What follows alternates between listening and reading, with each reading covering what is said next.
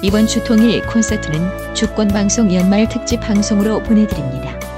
통일 콘서트는 더 알찬 내용으로 새해에 찾아뵙겠습니다. 애청자 여러분 새해 복 많이 받으세요. 네, 주권방송 연말 특집 2부 2017년 국민이 만드는 새로운 시대라는 주제로 2부 시작하겠습니다. 자, 2부에는 우리 라디오 반민특위 곽동기 박사님 발음이 잘 안 되네요. 곽동기 박사님이라 해주세요. 라디오 반민특위. 곽동기 박사님을 모실 텐데요. 자, 우선 2017년 우리가 바라는 2017년은 어떤 해가 되었으면 좋겠는지 바램을 한 마디씩 좀 해주시죠. 좋은 애 됐으면 좋겠는데 저는 국가보안법 얘기 네. 아 저번에 껍데기는 가라 아, 네네. 진행을 할 때 내년 얘기 막 이렇게 하고 있는데 김태형 선생님께서 국가보안법 얘기를 딱 뜬, 꺼내셨어요. 근데 저는 사실은 되게 뜬금없게 처음엔 딱 들었거든요. 그런데 아 이거 되게 중요하겠다. 근데 이것까지 갈 수 있나 이거에 대해서는 사실 좀 쫄보가 되는 느낌은 있는데 음 내년에 국가보안법 얘기가 나온다는 거는 하여튼 사회 전반적인 모든 문제에서 진실이 다 드러나는 해 됐으면 좋겠다. 네, 그런 거- 박사님 쳐다보시니까 굉장히 어, 아주 정론에 맞는 얘기를 해야 될 것 같은데 저 너무 점검 받는 느낌? 네 뜬구름 얘기 아니죠? 사실 개헌의 핵심이지 않나요? 그렇죠. 그렇죠. 분단 체제, 아. 87년 체제를 벗어나는 핵심은 분단 체제 네, 네. 해체하는 거죠. 음. 저는 어쨌든 2017년에 음, 그 유병원이 살아 돌아오는 해가 됐으면 좋겠습니다. 의문심장한데. 역시 시인이시다. 사, 사실은 네. 그 우리 304명의 우리 그 세월호 희생자들 그리고 뭐 백남규 선생님 이런 분들이 다 2017년을 같이 맞이했어야 하지만 이분들의 그 억울한 죽음과 이런 것들을 좀 상징적으로 이렇게 할 수 있는 이 얼마나 조작의 세월에 이 우롱당하고 했었는지 그 새누리당이라는 이 분단 기득권의 실체 이런 것들이 드러나면서 그들의 조작이 좀 결정적으로 그래서 그 백골로 밭에 누워 있었던 유병원이 좀 살아 돌아오면서 아, 모든 것의 매듭이 좀 잘 풀려지고 매듭이 잘 지어지는 이런 해가 좀 2017년이 됐으면 좋겠다 이런 생각이 듭니다. 네. 자, 2017년 그래서 전망하는 얘기죠. 2017년 지금 전망하고 어떤 과제로 우리가 살아야 될 것인가를 주제로 해가지고 라디오 반민특위 곽동기 박사님 모시고 어, 짧은 강연을 한번 들어보도록 하겠습니다. 소개하죠. 네, 아 어떻게 두 번째는 제대로 발음하셨어요. 제가 원래 고향이 또 대구다 보니까 이 된소리가 또 잘 되잖아요. 그래서 저는 어릴 때부터 사춘기 때 트라우마 제 이름에 대한 예. 아, 자기가 자기 이름을 사랑하지 못한다는 게 정말 어떤 그랬습니다. 제목이 국민주권의 시대인데 국민주권의 새 시대. 그래서 어, 2016년의 촛불의 열기로부터 2017년은 시작될 수밖에 없다라고 보고 있고 이것이 한국 사회의 정치 그리고 경제적인 부분에 어떤 영향을 미치겠는가. 그 나가서 비단 대한민국뿐이 아니라 이 전체 세계촌 지구가 어, 2017년에 어떠한 세계로 나가겠는가 하는 부분에 대해서 간략한 그런 전망들을 한 말씀 올리겠습니다. 첫 번째는 먼저 어, 정치적인 부분입니다. 다들 아시다시피 이것이 촛불이 100만이 아니라 천만을 연내에 돌파할 것이 사실상 유력시 되고 있죠. 네, 900만을 넘어섰고 천만 촛불이 어, 나오고 있습니다. 촛불이 의미하는 바는 무엇인가 하는 부분 어, 국민들이 어, 정치에 직접적으로 참여하는 형태가 이루어지고 있다. 이것은 하나의 혁신인 것이죠. 아, 마치도 어, 저는 이런 생각 때문에 많이 듭니다. 자본가들이 더욱더 많은 이윤을 내기 위해서 끊임없는 기술을 개발하지 않습니까? 이것은 곧 그 독점 자본이 자기의 이윤을 추구하는 그러니까 자기 이윤을 추구하기 위한 기술을 개발한 건데 이것이 역으로 그들이 개발해 놓은 기술들이 결국은 대중들이 눈을 뜨고 귀를 열면서 지배 세력이 가지고 있었던 그들의 어떤 이 정보에 대한 그들의 독점을 허물어뜨리고 대중들이 눈을 뜨면서 직접 정치로 나가게 되는 이런 계기다라는 좀 생각이 들고요. 또 한 가지는 직접 정치라는 것이 사실상 불가능하다고 우리가 얘기했잖아요. 직접 민주주의가 가능하냐. 어떻게 수천만 명이 한 자리에 모일 수 있냐. 불가능하지 않냐. 발언권을 어떻게 다 발언을 줄 수 있냐 불가능하지 않냐라고 했는데 그런 시공간적인 제한 제약들을 지금 이것을 이제 벗어나고 있고 극복하고 있는 흐름들이 바로 이 천만 촛불 그리고 다양한 SNS와 이 인터넷 온라인상의 토론 등이 바로 그러한 시공간적인 제약 조건을 극복하고 있다. 이런 부분들도 말씀드리겠습니다. 이런 부분들이 2017년에는 더욱더 가속화되고 본격화되는 방향으로 나타나지 않겠나. 국민들이 비록 이것이 온라인을 통한 국민들의 의견이라고 합니다만 온라인과 오프라인이 전혀 분리되어 있지 않다라는 것이 매주마다 이어지는 백만 촛불에서 그대로 입증이 된 것입니다. 그 전까지는 국민들이 인터넷상에서 떠드는 이야기야 뭐 떠들어라 그래 라고 얘기했죠. 왜? 그것은 그냥 온라인상에서 이야기였을 뿐 손가락 클릭질이었을 뿐 그런 얘기 있었지 않습니까? 손가락으로 클릭한다고 나라가 바뀌냐? 어, 이런 식의 자조적인 얘기도 있었습니다만 그것이 오프라인의 촛불과 결합이 되면서 실제로 나라가 바꾼다, 바꿀 수 있다라는 것이 입증되었다는 것입니다. 두 번째, 촛불이 타오르게 되니까 기득권 세력들 그동안 대한민국 사이에서 아 이건 제가 또 라디오 반면티기 멤버로서 그죠 친일파의 후예들 나라 팔아먹는 놈들이 결국에는 오갈 데 없이 극도의 위기감을 느끼고 있다라고 볼 수 있습니다. 친박을 떠나서 이제는 딴 살림을 차려서 살아남겠다라고 하는 철새 정치인들이 모여서 지금 어 비박계의 이른바 분당 선언을 얘기하고 있는데 뭐 서른 명이 되냐 마냐라고 하고 얘기하고 있습니다. 하지만 기본적으로 얘기할 수 있는 건 새누리당 정치 세력들은 그들이 친박이건 비박이건 간에 모두 다 공동의 부역자들이었다 하는 것입니다. 하지만 지금 국면에서 새누리당이 분당으로 간다는 것은 상당히 의미심장한 부분이 있습니다. 새누리당 친박계 입장에서는 오히려 우리도보다 그들이 더 많은 매스컴과 영향력을 가지고 얘기를 하고 있어요. 새누리당 비박계에 대해서. 얘들도 우리랑 똑같은 애들이었어요. 라고 계속 이야기하고 있잖아요. 그렇지 않습니까? 예전에 친박계 한 의원이 언론 나와가지고 바로 얘기를 하더라고요. 최태민의 보고서에 대한 부분. 지금 뭐 어? 비박계 유승민이 자기는 몰랐다고 얘기하고 있지만 2007년도 한나라당 대선 경선 시절에 그때 이미 다 얘기됐던 거 아니냐 알고 있었던 거 아니냐라는 식으로 폭로를 하고 있다는 거죠. 이게 어떻게 봐야 되느냐? 자, 우리가 지금 국면에서 기득권 세력의 그들의 권력과 능력이 완전히 제거되고 소멸되었다라고 보기는 어렵습니다. 아직은 그렇지 않습니다. 그들은 그런 권력들을 가지고 있죠. 하지만 그렇다고 해서 내년도 2017년의 대통령 선거에서 과연 또 한 번의 그런 기득권이 연장되는 권력 구조가 탄생하겠는가라고 할 때 그렇게 보지 않습니다. 그렇게 되는 중요한 이유는 뭐냐면 기득권의 이익을 대변한다고 하는 새누리당이 친박과 비박으로 갈라졌는데 이들의 갈등 양상이 그죠? 감정적 갈등이 더욱더 더해지면서 그러니까 정치적으로 상대하는 이를테면 보수 진영이 진보 진영을 싫어하고 공격하고 비난하는 것보다 그죠?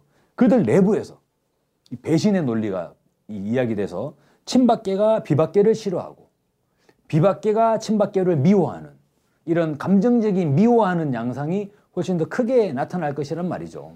그런 면에서 보수 진영의 이 분당 사태에는 2017년 정치를 계속적으로 하나의 화두가 될 것이며 기득권 세력이 이 정치적 영향력이 계속적으로 약화되고 그들이 자중질환에 빠지는 하나의 요인이 될 것이다.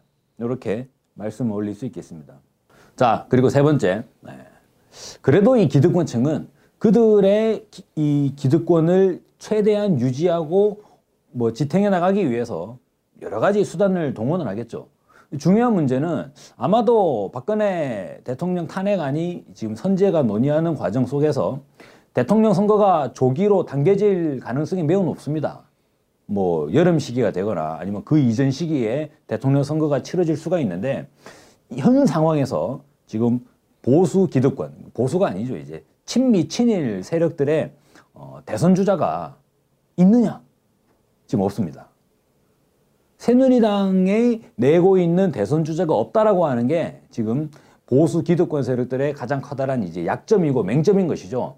그래서 그들은 적극적으로 대항마를 이제 마련해 나가게 되겠는데 반기문 출마설이 지금 아니나 다를까 떠오르고 있습니다. 그런 면에서 차후에 반기문이라고 하는 인물이 어떠한 정치 행보를 펼쳐나갈 것인가 하는 부분이 2017년도 정치 과정에서 상당히 중요한 과제, 우리가 주목해 봐야 될 지점들이 아닌가라는 생각이 들고요.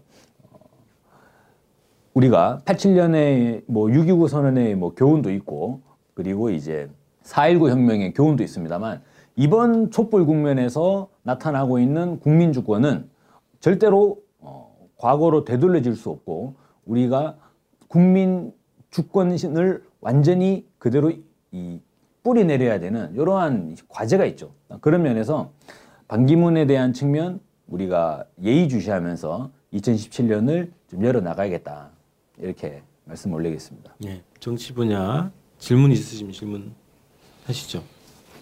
아무래도 근데 이런 상황에서 이, 이들이 또 같이 가는 게 있지 않습니까? 우리가 대선 국면을 또 생각을 하다 보면 꼭 북풍과 어, 그러니까 북풍 조작과 그리고 이 꼭두각시를 거의 동시에 세우잖아요. 87년 경우에도 뭐 유월항쟁이 있었지만 유월항쟁, 뭐 개헌, 사실 칼 858기 그 노태우 당선 이런 게 쭉 갔었는데 그래서 결국은 이런 과거를 돌아보건데 걱정을 하지 않을 수 없는 상황이고 실제 올해 지금 2016년을 통틀어 봐도 계속해서 어떤 북풍 뭐 종북몰이 이런 카드는 계속 쓰고 싶어 하지 않았습니까? 지금도 마찬가지일 것 같고 그래서 뭐 반기문이 됐든 뭐 누군가를 띄우기 위해서라도 기본 적으로 이런 북풍몰이나 이런 것들이 있을 것 같은데 그에 대한 하여튼 예측되는 거 이런 것들이 좀 없을까요? 예전에 저희는 라디오 반민특위에서부터 어, 정권의 꼼수를 대비해야 된다라고 해서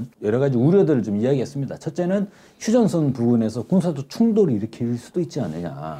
그러니까 북한이라고 하는 소재를 끌어오지 않겠느냐라는 것이죠. 그리고 또 하나는 이 촛불, 촛불 대오를 종북 빨갱이로 이제 몰면서 이런 색깔론을 제기하지 않겠나 이런 것 이런 의혹들을 말씀드렸었는데 어 실제로 그런 부분들은 촛불의 대오가 스스로 다 이 소화해내고 자정해내고 있 는 부분 아니냐 오히려 보수 진영 내부에 이런 색깔론을 제기하고 있는 그 과정에서 그들의 약점들 그들의 초조함들을 오히려 역공하고 있는 양상들이 나타났다고 봅니다. 그래서 지금까지의 흐름을 보면 박근혜 정부와 국가정보원이 색깔론을 제기하지 않았다는 게 아니라 그들은 끊임없이 색깔론을 제기하고 종북몰이를 가져오고 북한을 자극해가지고 뭔가 국면 전환을 하려고 하였지만 이 부분이 백만 촛불, 천만 촛불에 의해 가지고 전부 다 가로막혔다라고 봐야죠. 그럼 앞으로는 어떻게 되냐? 2017년은 더욱더 적극적으로 그들은 그렇게 바랄 수밖에 없을 것입니다. 하지만 지금까지 그러하였듯이 앞으로도 촛불의 민심이 그런 보수 진영들의 종북 공세 그리고 이런 북풍을 계속적으로 막아나가지 않겠나라는 부분을 우리가 좀 내다볼 필요가 있다. 당장에 지금 보면 태영호 그 영국에 있던 아, 그것도 신기한 거예요, 그죠? 북한이 영국이랑 수교하고 있었어요. 그래가지고 영국 런던에 북한 외교관들이 살고 있는 거예요, 지금. 그 중에 있던 태영호라고 하는 사람이 지금 대한민국 들어와가지고 공교 활동 하겠다라고 이제 이렇게 뭐 이야기하고 있죠. 이런 부분들도 하나의 뭐 사례가 될 수 있지 않나라고 싶고 또 비근한 예로 지난 4.13 총선 직전에 중국에서 일하고 있던 북한 여종업원들이 대한민국으로 들어오게 되는 일종의 이걸 가지고 이제 기획 탈북 아니냐라는 논란들이 많이 있었죠. 이런저런 사건들이 나타날 거라고 보여지는데 근데 2016년에 그러하였듯이 앞으로도 뭐 국가정권이 어떤 작업들을 이제 한다고 하더라도 그것이 우리 백만, 천만에 가다라는 우리 촛불 시민들이 어 정말 그러냐 하면서 손을 부들부들 뜨면서 아 정말 문재인이 빨갱이였단 말이냐 아니면 이재명이 정말 야 간첩이란 말이냐 라는 저는 오지 않을 것이다 라고 좀 말씀을 올리겠습니다. 중국머리가 통하지 않을 것이다. 예. 어, 근데 그 시도는 없을까? 그래도 시도는 있겠지. 시도는 있겠죠. 이렇게 간단한 예, 말씀을 어떻게 저는 이렇게 장황하게 얘기해요? 아니 그래서 사실 북풍과 색깔로는 포기할 수는 없고 네. 이들의 뭐 본질적인 거라서 그래서 오히려 역공에 이런 게 될 수도 있다 이런 말씀이신데 사실 전 그래서 무슨 기획 탈북이나 이런 정도가 아니라 실제 테러 있잖아요. 실제 인명이 살상되고 하는 수준의 테러를 얘네가 뭐 그런 걸 좀 획책하기 위해서 테러 방지법 이런 것도 사전에 좀 만들기도 했고 혹시나 막 태용호나 이런 사람을 나름 있잖아요. 그 테러의 피해자로 만, 포장하는 어떤 그 시나리오 이런 것들이 가동되지 않을까 하는 약간 저희가 근현대사 공부를 통해서 좀 약간 과대망상, 피해망상일지 모르지만 어. 그런 네. 그런 생각까지 들더라고요. 그냥 그냥 어느 정도 부는 바람 정도는 안안 되고 되니까. 실제 피를 보는 이런 것 이런 게 자작극이 됐든 아니면 테러를 유도하는 것이 됐든 뭐 이런 것들을 막 하지 않을까 이런 걱정이 아, 사실 그래. 되는 거죠. 그래서 사회 진출을 그렇게 대대적으로 공개적으로 어, 시켜놓고 그런 것도 있는 거죠. 음. 옛날에 이한용 씨 네네네. 있잖아요. 로얄 패밀리라고 했던 음. 그 사람은 간첩 두 명이 자기 죽였다고 소리 이렇게 음. 두명 뭐 이러면서 죽었다고. 근데 그때도 바로 2월 달 뭐, 이후 겨울이었죠. 노동법 안기부법 날치기를 하면서 97 그때 년이었죠. 예, 예. 어. 김영삼 정권 말기에 엄청나게 그 저- 정권 교체 이런 것과 IMF와 이런 것들 겹치면서 실제 사람이 테러 당해서 죽고 막 이런 과정들이 좀 있었는데 그거보다는 더 심한 상황이 설정상 필요한 때 아니야 이런 이런 거죠. 그런 우려가 돼서 아니 저는 뭐 국가정보원이 뭐 여- 수만 명이 지금 거기서 월급 받아먹고 일하고 있지 않습니까? 네. 아무 성과 없이 예. 여러 가지 보고서들은 계속 만들어질 거라고 생각을 합니다. 근데 이제 그런 보고서들을 만드는데 이것이 채택돼 가지고 결행이 되느냐 마느냐는 것은 그 다음 문제인데 그것이 채택이 되려면 적어도 그래도 국정원에 만 명이나 넘는 애들이 월급 받고 있는데 애들도 머리가 있는 거잖아요. 생각을 할 거 아니야. 이거 한 이거 하다가 맞으면 어떡하나. 근데 지금 지금까지 촛불의 흐름을 보면 박근혜 정부의 이런저런 꼼수들을 전부 다 깨부셔 왔다는 말이죠. 이럴 때면 뭐 조기 퇴진부터 시작해가지고 대통령의 개헌 발언부터 시작해가지고 뭐 책임 총리제라든지 여러 가지 건수들을 그 하나하나가 마치 더 87년에 6.29 선언에 필적할 만한 그런 내용들인데 촛불들이 그것을 모두 다 뭉개 나오면서 닥치고 퇴진을 외쳤단 말입니다. 이 과정 속에서 저는 싸움은 싸움은 뭘로 하는 거죠? 쪽수 아, 싸움은 기세로 하는 거죠. 무슨 뭡니까? 네, 싸움은 까무 기세로 하는 미국 거죠. 미국은 영원히 못 이기는 거야. 그렇죠. 싸움은 까무라는 거잖아요. 예. 이런 상황에서 이미 기세에서 저는 국정원이 심리적으로 위축되고 눌렸다는 부분이 있습니다. 그래서 물론 이제 우리 황선 대표님께서 말씀하신 부분들을 우리가 좀 더 예의주시하고 염두에 두어야겠지만 어, 그들의 심리 상태도 우리가 확실하게 좀 이제 내다보고 자신감 있게 그리고 좀 희망을 가지고 우리가 나가는 게 어떨까. 민심을 더욱 굳건히 믿겠습니다. 그 이제 말씀해주신 거 어떻게 보면 답이 이제 나온 것 같긴 한데 요새 이제 신문사에서 본심들을 좀 드러내고 있잖아요. 조중동 신문사에서 근데 이제 어, 어디였지 동아일보인가 해서 이제 촛불을 어느 정도 좀 이제 자중하고 뭐 냉철한 이성을 가, 가져라 뭐 이런 유의 사설을 냈더라고요. 그러니까 이제 이런 혁명적인 어떤 이런 거 이제 고만하고 들어가서 이제 어떻게 보면은 직접 민주주의 말고 투표하는 걸 뭐 고안한다든지 그런 걸 해라 이런 식의 사설을 좀 냈던데 촛불을 우리가 더 계속 해야 되잖아요. 그 사설에 대한 반론 좀 제기해 주신다면. 보수 언론지 매문 매문지들이죠 전부 네. 다 어, 범죄 집단들인데 그들이 이야기하고 있는 논리는요 최순실 원점 타격을 얘기했던 겁니다. 그러니까 최순실만 정밀 타격을 하고 싶었던 건데 지금 촛불의 양상이 어떻게 됩니까? 융단 폭격으로 나오고 있죠. 네. 그래서 이제 나라 팔아먹는 기득권 세력들을 모두 다 싸그리 쓸어버리자는 식으로 융단 폭격으로 나와버리니까 지금 그들이 당황하는 거 아니야. 아니 얘만 때려라 얘만. 그거는 말 바꾸면 뭡니까? 우리는 살려다오라는 걸로 이제 느껴지는 것이고 결국에는 촛불의 민심이 그것을 모두 다 이제 지켜보고 있고 내다보고 있는 것이다 라고 좀 생각이 듭니다. 그래서 저는 어 그런 보수 언론지들이 내도는 이런 여러 가지 궤변들 네. 그것은 이미 촛불 민심에서 완전히 뭉개져 버렸다. 12월 9일에 박근혜 탄핵안이 가결된 이후에도 촛불은 계속 이어지고 있습니다. 크리스마스 이브인데도 지금 70만이 모여가지고 박근혜 퇴진을 외쳤다는 거예요. 아이고, 얼마나 할 일이 많습니까? 근데 그런 수십만의 탄핵 대우가 이어지고 있다는 부분은 차후에도 이미 지금 보수 언론들이 그런 이런저런 공세를 내들더라도 국민들이 어, 매우 강력한 열기로 닥치고 퇴진 그리고 민주주의를 강하게 외치지 않겠나라고 희망합니다. 네. 자 이제 2017년 경제 전망 한번 들어보겠습니다. 경제 경제를 봤을 때요. 어, 그래도 이게 나라인데 물론 지금은 이게 나라냐라는 얘기가 나오고 있습니다만 경제 위기가 심각하고 경제 위기가 크다는 얘기는 예전부터 많이 나왔죠. 그리고 아니 지금 경제는 IMF 때보다도 더 어렵다라고 하는 부분이 특히나 자영업 하시는 분들 그리고 지금 이제 취업 전선에 내몰리고 있는 청년들의 입장에서는 엄청나게 예전부터 이미 보편적으로 얘기 나왔던 것입니다. 그러니까 이미 IMF보다 더 어렵다는 말이 헬 조선으로 모든 게 다 통용이 되는 거지 않습니까? 근데 중요한 부분, 2017년도의 핵심 부분은 바로 이 경제 위기에 국정 공백 상태가 지금 함께 나타나고 있는 부분이다. 이게 크다고 봅니다. 이미 어, 공무원들이 더합니다. 그러니까 황교안 대행 체제죠. 일종의 직무 대행인데 황교안도 같은 놈이지 않습니까? 네.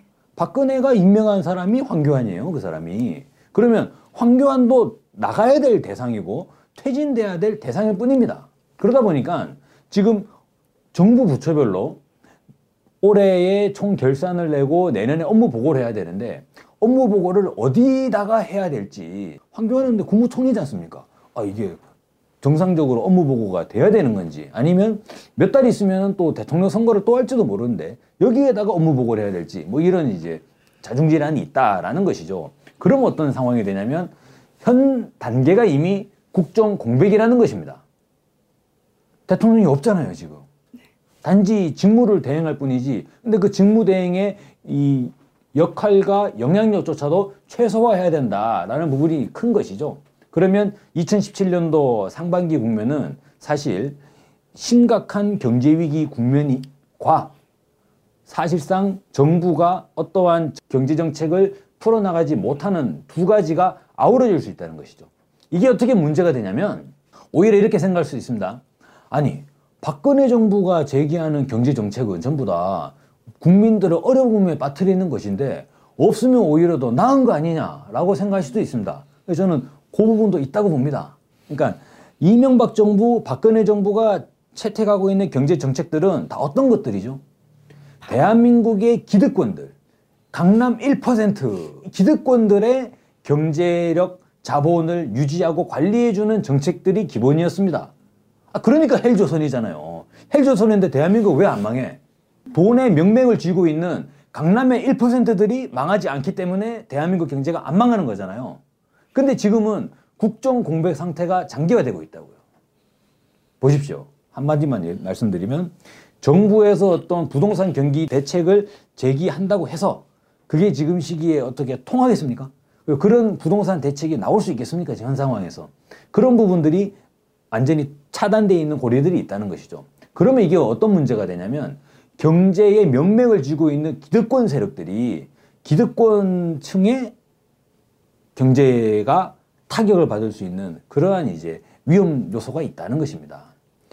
IMF보다 더 어려운데도 한국 경제가 지탱이 됐던 이유는 99% 서민들은 더 어렵지만 1% 기득권들은 경제를 유지해 왔죠. 근데 앞으로 2017년도의 경제 구문에서는 국정 공백 상태가 장기화됨에 따라서 그 기득권, 즉 경제 시스템 자체가 흔들릴 수 있는 그런 위기가 있다는 것입니다. 그런 부분들이 무엇으로 나타나느냐?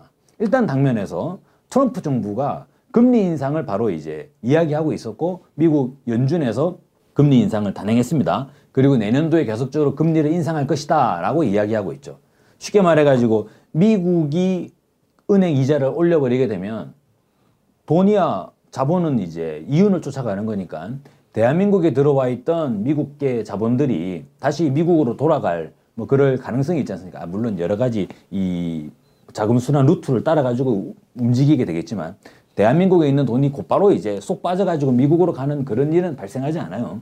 하지만 미국이 금리 인상을 하게 되면 한국 경제도 금리 인상 압력을 받게 됩니다. 한국이 금리 인상 압력을 받게 된다면, 그죠? 이 은행 대출로 집을 사신 분들 어떻게 되겠느냐? 은행 이자가 아주 허리를 휘청하게 만드는 그런 짐으로 다가올 수 있습니다. 그리고 이미 현 국면에서 계속적으로 이 소비가 줄어들고 있는 상황에서 자영업 분들이 지금 어려움을 겪고 계신 상태이고 청년 취업난 역시도 매우 가중되고 있는 이런 흐름이죠. 그래서 이런 부분들이 사회적 문제로 터져나오지 않겠나라고 볼 수 있습니다. 그래서 근데 이것을 우리가 아까 위에 말씀드릴 때 어, 경제 위기에 그냥 국정 공백을 말씀드렸는데 여기에다가 2016년 천만 촛불 그죠? 촛불의 열기가 경제 위기에 더해져야 된다는 거죠. 그러면 어떠한 흐름이 되겠는가라고 했을 때 아마도 이것이 경제 민주화의 요구가 전면적으로 터져 나오지 않겠나. 2017년에는 마치도 보십시오. 87년 6월 항쟁을 보면 6월 항쟁 이후에 7, 8, 9월 노동자 투쟁으로 넘어가 가지고 민주노조를 건설하고 노동자들의 권익을 보호해달라는 요구들이 터져 나왔던 것처럼 2016년에는 박근혜 탄핵이라고 하는 적폐청산이라고 하는 촛불이 타올랐는데 이 촛불은 2017년에 경제민주화의 요구로 계속적으로 번져나가지 않겠나라는 부분을 우리가 한번 생각해 볼 수 있습니다. 천만의 촛불로 그래서 경제민주화의 요구가 시민 자신의 힘으로 관철해 나가지 않을까라는 희망을 가지게 됩니다. 그래서 경제가 좋아진다는 거예요. 어려워진다는 수 거예요. 있다는 거 아니에요? 위기에 닿는 거죠. 위기 는 기회죠. 아, 기득권 체제의 위기. 그래서 뭐 한마디로 정리하면 뭐 묻고 사실 만한 분들은 상당히 좀 위기감을 느끼시겠지만 원래 없이 사는 우리 같은 사람들은 또 하나의 새로운 기회가 되지 않겠나 새 세상으로 나가는 기회가 되지 않겠나 저도 그래서 잃을 게 없어서 경, 경제 부분을 그냥 이렇게 남 얘기 듣듯 자꾸 네. 듣는 경향이 있더라고요. 그럼 저한테 해당되는 거 이거였어요. 저는 지금 월세를 살고 있기 때문에 늘 해마다 어떤 그 월세 압박과 그리고 집주인이 집을 비워달라고 하면 또 집을 찾아야지 되는 이런 것들이 있다 보니까 최근에 그런 거 있잖아요.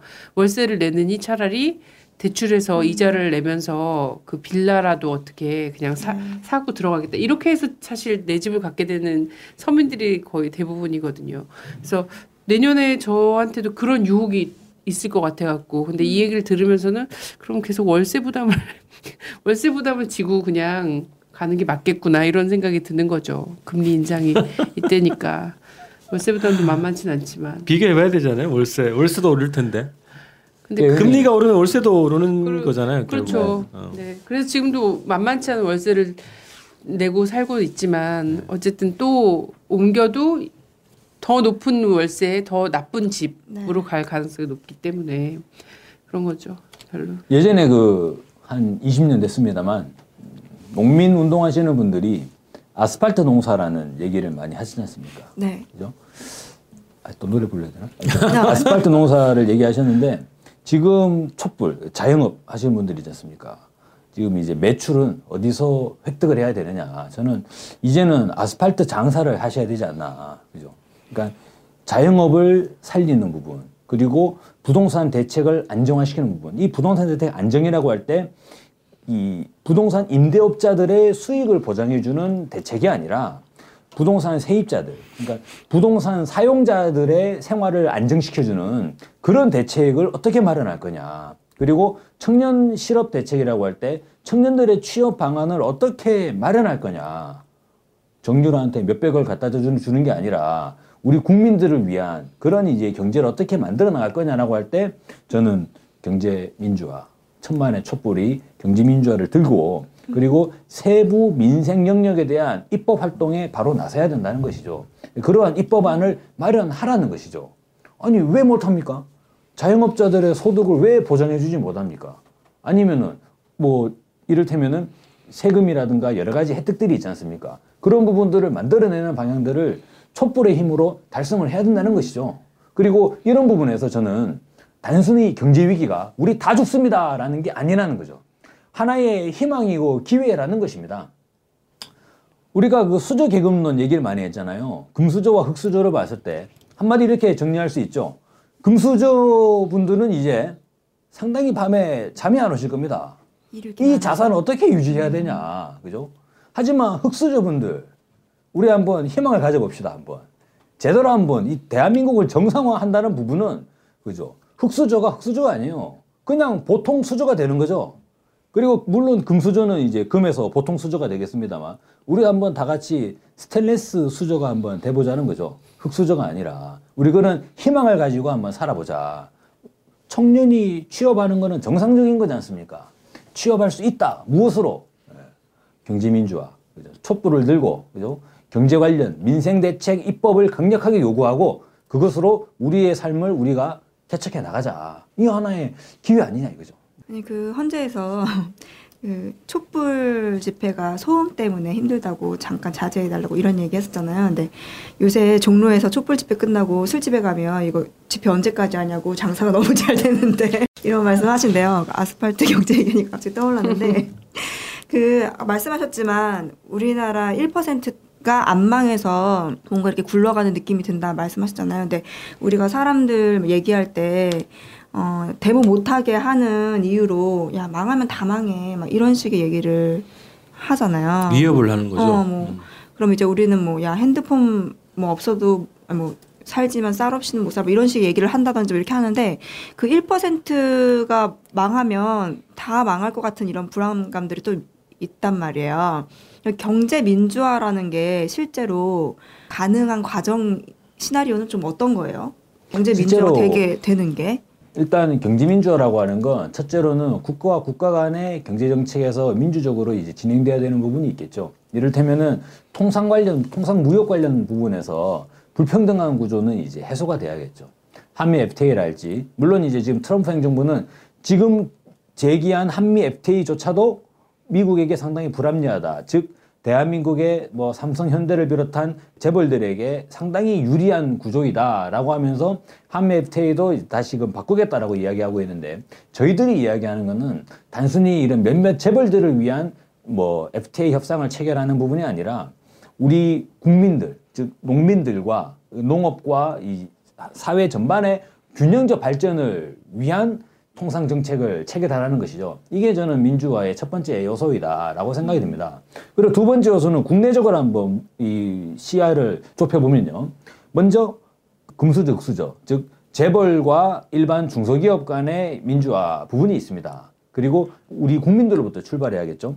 비정규직 그리고 어, 취업하지 못한 청년 실업자 분들의 민주화 요구가 있습니다. 즉 비정규직의 정규화 이것이 경제민주화의 중요한 요소 아니냐. 그리고 또 하나는 이제 아까 청년 실업의 취업 대책을 말하는 부분이 되겠죠. 그리고 이것이 어, 실제로 기업인들의 입장에서 보더라도 경제민주화는 필요하다. 즉 뭐냐면 재벌과 중소기업 간의 이런 이제 현격한 이 이- 이른바 갑질이라고 하지 않습니까? 이 갑질이라는 게 진짜로 어, 회사 사장님들도 그런 갑질을 느끼는 거죠. 이재용 회장 만나면 스, 스로 을이 되고 얼마나 초라하겠습니까? 그러면 이재용 회장은 진정한 갑이냐 할 때 그렇지 않죠. 아니 미국의 애플 만나면 얼마나 또 초라해지겠습니까 스스로가. 그래서 결과적으로 지금의 대한민국 경제 시스템은 그 누구도 행복할 수 없는 거예요. 왜냐하면 내 위에 갑이 있기 때문에. 그래서 이런 갑들을 청산하고 그죠? 모두가 다 이 공정한 경제 활동을 하는 그런 사회가 바로 경제민주화이지 않겠나. 크게 세 가지 부분으로 좀 나눠봤습니다. 우리나라와 주변 국가의 통상 무역을 이 평등하게 해나가야 된다는 부분이 첫 번째고 그리고 또 하나는 어, 정규직과 비정규직의 차별 실제 우리 국민들이 가장 어려움을 느끼고 있는 이런 취업 대책 이런 부분들이 마련돼야 되는 게 또 하나의 민주화이고 또 한 가지 부분은 기업 하시는 분들 입장에서 재벌과 중소기업 간의 이런 차별 이런 부분들이 없어져야 된다. 이 부분이 또 하나의 민주화 이렇게 말씀드릴 수 있겠습니다. 네, 이제 마지막으로 2017년 국제 부문에 대한 전망 이야기를 들어보겠습니다. 네. 자 국제 부문은 한마디로 이 사람으로 이야기될 수 있습니다. 또 나왔네. 예. 트럼프. 예. 트럼프. 이 사람은 어떻게 해야 될 것인가. 이게 아마 2017년 전체 국제 정세의 가장 기본적인 화두가 아니겠나라고 보여집니다. 어떻게 될 것 같습니까? 아, 막 나갈 것 같은데요. 제가 질문하면 안 되는 거죠. 네. 자, 미국 행정부는 우리가 흔히 이 새누리당이나 기성 정치 세력을 볼 때 이미지 정치 이런 얘기 많이 하지 않습니까? 박근혜가 대표적으로 그런 인물이죠. 하나도 준비 안 됐으면서 준비된 여성 대통령 뭐 이러면서 지금 청와대 들어가 있는 거 아닙니까? 미국이 이미지 정치의 본산이었다 이겁니다. 자, 비근한 예로 지난 조지 부시 행정부 기억나시죠? 부시 행정부를 볼 때 어떤 느낌을 받습니까? 소련 망하고 나서 테러와의 전쟁을 하면서 부시 행정부가 가졌던 이미지는 강력한 미국이 핵심이었죠. 내 말 들어. 안 들면 국물도 없다. 그런 이미지를 가졌다면 그 다음에 오바마 행정부는 어떻게 되겠습니까? 오바마 행정부는 반성하는 미국, 네. 다시 우리는 이제 다시 대화, 네. 뭔가 화해와 조정을 할 것 같은 그런 이미지를 전면으로 내세우고 있죠. 하는 짓은 똑같다 하더라도. 그러면 그 다음에 트럼프가 당선이 되는데 트럼프 행정부는 어떤 이미지를 가지고 나가겠냐 이거죠. 어떤 이미지일까? 저는 아마 어, again 부시인데 again 부시인데 부시 행정부의 그런 전횡으로 인한 여러 가지 비판 내지는 이제 세계 여론의 악화 등을 경험을 했지 않습니까? 그래서 이게 오히려 미국의 독점 자본들이 트럼프를 이용할 수가 있다. 또라이 이미지로 그냥 가는 거죠. 인세인으로 가는 거죠, 그냥. 예. 제정신이 아니다. 즉 뭐냐? 트럼프 행정부가 다시금 전행과 미국 패권을 추구하는 물론 이제 뭐 고립주의는 나간다고 합니다만 미국의 이익을 내세우고 그것을 고수하는 방향으로 나갈 때 그죠? 부시 행정부 같았으면 주변국의 입장이 어땠습니까? 미국 전체에 대한 문제로 제기가 되겠죠. 그런데 트럼프 행정부에서는 트럼프 자체가 원래 그래. 쟤는 원래 말이 안 통해. 라고 해서 이 모든 것을 트럼프의 문제로 집약시키고 나머지 미국의 독점 자본들은 이제 책임을 회피할 수 있는 이러한 기제가 있지 않는가. 이런 면에서 마치도, 그죠. 트럼프 행정부 자체가 뭔가 대한민국의 박근혜 시스템을 이식하는 듯한. 그런 느낌으로 저는 가능, 그런 가능성이 있다고 봅니다. 이를테면은 미국의 이 독점 자본이나 미국 사회의 기득권 세력들이 그들의 팍스 아메리카나를 계속적으로 유지하고 싶은 바람이 있죠.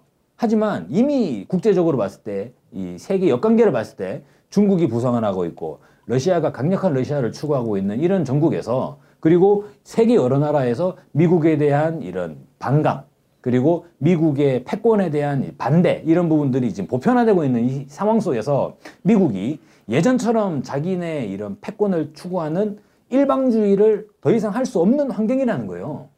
그러면 미국은 어떻게 하겠는가라고 할 때 트럼프라고 하는 정말 뭐 비사회적이다라고 주장하는 인물 하나 제시해 놓고 이 사람 때문이다라고 하면서 그동안 미국 자본들이 못하던 나쁜 짓들을 막 해나갈 수 있지 않느냐 하는 것이죠. 그 다음은 어떻게 될지 뭐 모르겠습니다만 그러다 보니까 미국 사회 내부에서도 그죠 트럼프 행정부가 임기를 채우지 못할 수도 있다. 뭐 이런 이야기가 나오고 있는데 국제사회의 마찰 그리고 갈등들이 가능하지 않겠나 좀 우려가 됩니다. 그렇다고 해서 미국이 그죠? 어, 그동안 오바마 행정부 때 자기 마음대로 하지 못했던 것을 이번에 막 풀어나간다라고 하더라도 이미 국제사회는 부시 행정부 시절과 상당히 많이 변했습니다. 중국은 경제적으로 상당히 많이 부상을 해 있고 그리고 특히나 군사적으로 봤을 때도 지난 중동의 시리아 사태의 전반적 흐름을 볼 때 마지막 총평은 어떻게 될 수 있습니까? 러시아의 좀 이익 그리고 이제 미국의 망신 이렇게 좀 정리가 될 수 있죠. 그래서 러시아가 부상하고 있다는 측면 미국에게 상당히 커다란 어, 부담으로 와닿을 가능성이 높다는 것입니다. 그러면 미국은 어떻게 하겠는가라고 할 때 한 가지 나타나는 부분이 트럼프 행정부의 이제 국무장관을 친러시아 계열의 엑슨모빌의 이제 경영인을 미국 국무장관으로 이렇게 임명을 했습니다. 그가 푸틴의 친구다라고 이제 얘기되고 있죠. 그러니까 미국 입장에서도 전체적인 공세를 할 때 힘에 집중을 할 가능성이 있지 않겠냐는 것이죠. 즉 러시아 계열, 그러니까 중동 지역은 추가적으로 뭔가를 더 문제를 만들어 가지고 개입해 들어가는 양상이 아니라 중동 지역은 일정하게 정리를 하면서 중국과의 대결에 집중하는 그럴 가능성이 있지 않겠나. 트럼프가 주로 했던 얘기가 뭐냐면 어, 앞으로 중국 쪽에다가 40% 이상의 관세를 때려버리겠다. 왜냐면은 이제 중국이 미국으로부터 상당한 이 무역 흑자를 가지고 있고 미국이 중국과 무역에서 엄청나게 많은 적자를 보고 있기 때문에 이것을 더 이상 용납하지 않겠다라는 얘기들을 많이 해왔습니다. 그럼 결국에는 트럼프 행정부의 차후의 흐름을 보면 러시아는 일단 좀 관망 상태로 두고 중국과의 대결에 집중하는 것으로 이렇게 좀 볼 수 있지 않느냐라고 한번 예상을 한번 해볼 수 있겠죠. 그럼 그 과정에 중국과 대결한다면 어디가 되겠느냐라고 할 때 중국과 대결할 때 어디서 대결하겠습니까? 저는 한반도에 사드를 배치한다고 할 때, 네. 그죠? 예. 한반도 사드 배치가 바로 이것을 중국에 대한 견제 수위다라고 한 부분들이 많이 있었지 않습니까? 한반도를 비롯한 동북아가 미중 간의 격돌과 갈등에서 중심지가 되지 않겠나라고 보여집니다. 그리고 동북아로도 집중될 수밖에 없기 때문에 미국 입장에서는 그동안 추구해오던 한미일 삼각 공조를 더욱더 강화하는 형태로 나가게 되겠죠. 이번에 보니까 이제 그 미국 쪽에 싱크탱크 쪽에서 나오는 보고서들을 보니까 지금은 한미 간의 two plus two 회담을 하고 있습니다. 외교장관과 국방장관의 회담을 한국과 일- 미국 간에 하고 있는 것이죠. 이것을 한미 일 간의 two plus two plus two 회담으로 확대해 나가자 이런 의견들이 나오는 것이죠. 그럼 이제 어떻게 되냐면 한국과 일본, 미국의 외교장관들, 국방장관들이 뭐 여섯 명이 모여가지고 회담을 하는 거예요. 그런 의견들이 지금 워싱턴 내에서는 검토가 되고 있다는 것이죠. 즉 이런 부분들은 동북아가 차후에 미중 간의 대결의 중심마당이 될 것으로 보여지고 이런 상황에서 대한민국에서 어떤 정부가 수립되느냐, 구성되느냐 하는 부분이 2017년 세계 정세에도 상당히 커다란 영향을 미칠 것이다. 라고 네, 전망할 수 있겠습니다. 결국은 이제 하- 한국 정부의 어, 성격에 따라서 어, 미국의 구상이 절대적인 영향을 받을 수밖에 없다 이렇게 정리하시는 거예요? 아니요, 그렇진 않죠.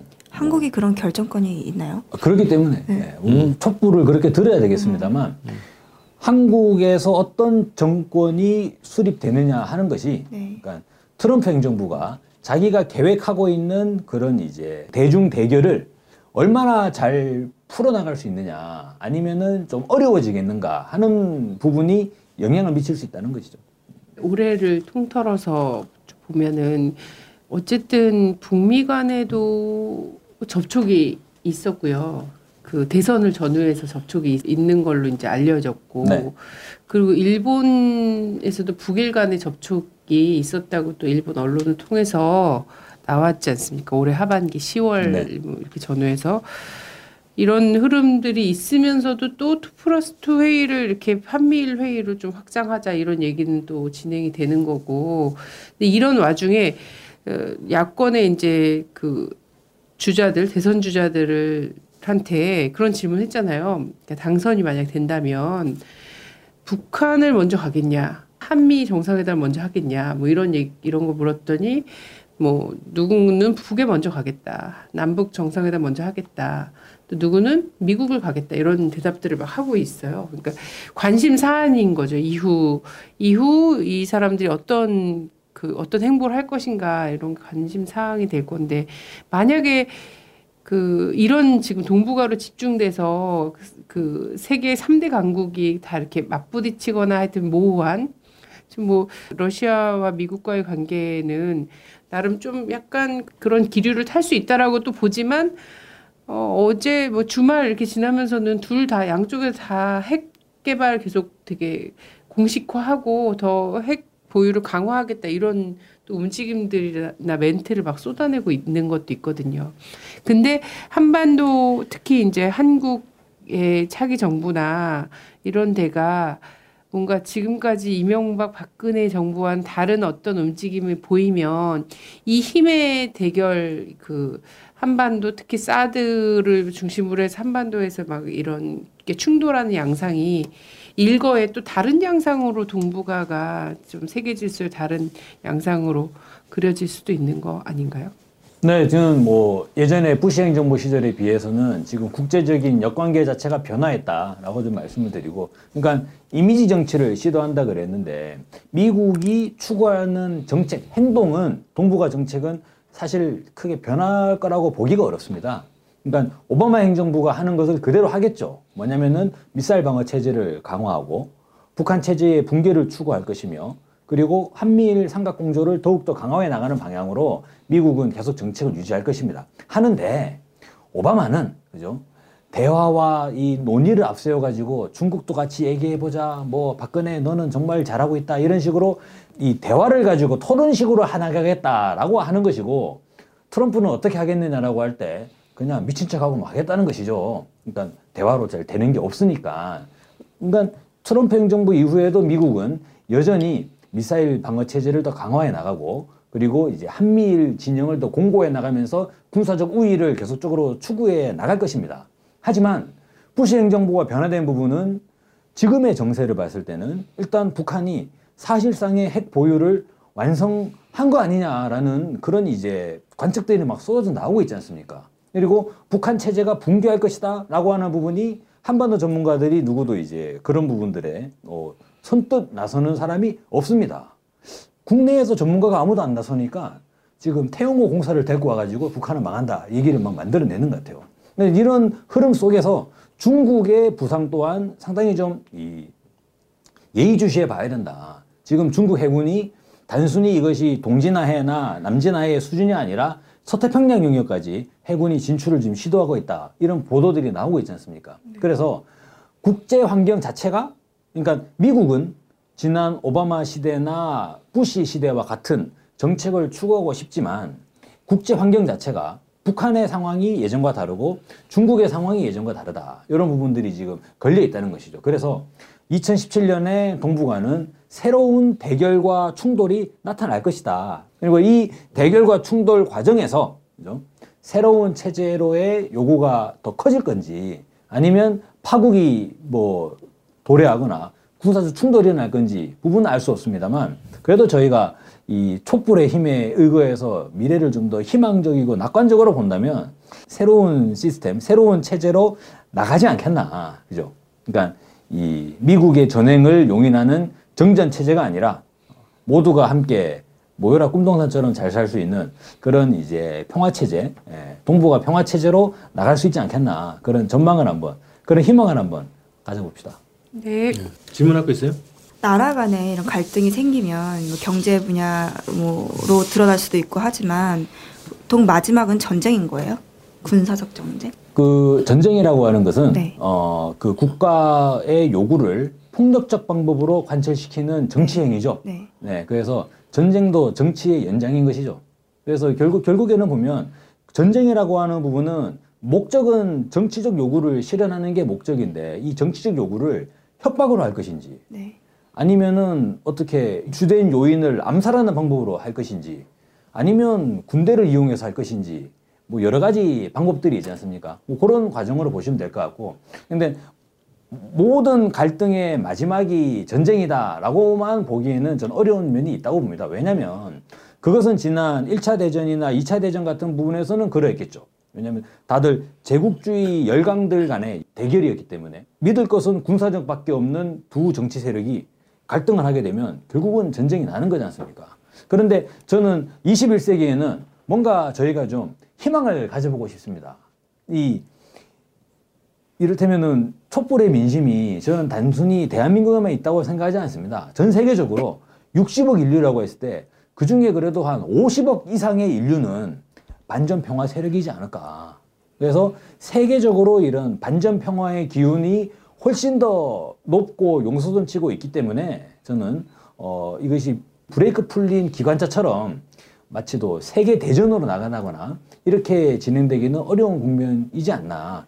세계의 양심과 이 지성이 그런 무분별한 충돌, 전쟁의 확산은 충분히 제어하고 통제할 수 있지 않겠나 하는 그런 믿음이 있습니다. 그러다 보니까 최근에 나타나고 있는 전쟁의 흐름들도 보면 그런 부분들이 상당히 제약되어 있는 지역들, 특히나 이제 중동 지역이나 그리고 아프리카 지역의 일부 지역에서 분쟁이 계속적으로 이어지고 있는 것인데, 근데 그런 부분을 가지고 이른바 제국주의라고 불리고 있는 세계 독점 자본이 자기 이윤을 완전하게 이 획득해 나간다, 만족스럽게 획득해 나간다고 볼 수 없는 것이죠. 그래서 저는 이 세계적인 부분에 커다란 이 군사적 충돌이나 전쟁의 가능성은 사실상 좀 갈수록 약화되고 있지 않은가. 한반도에서 온 민족이 공멸할 수 있는 핵전쟁의 가능성, 그런 가능성보다는, 그죠?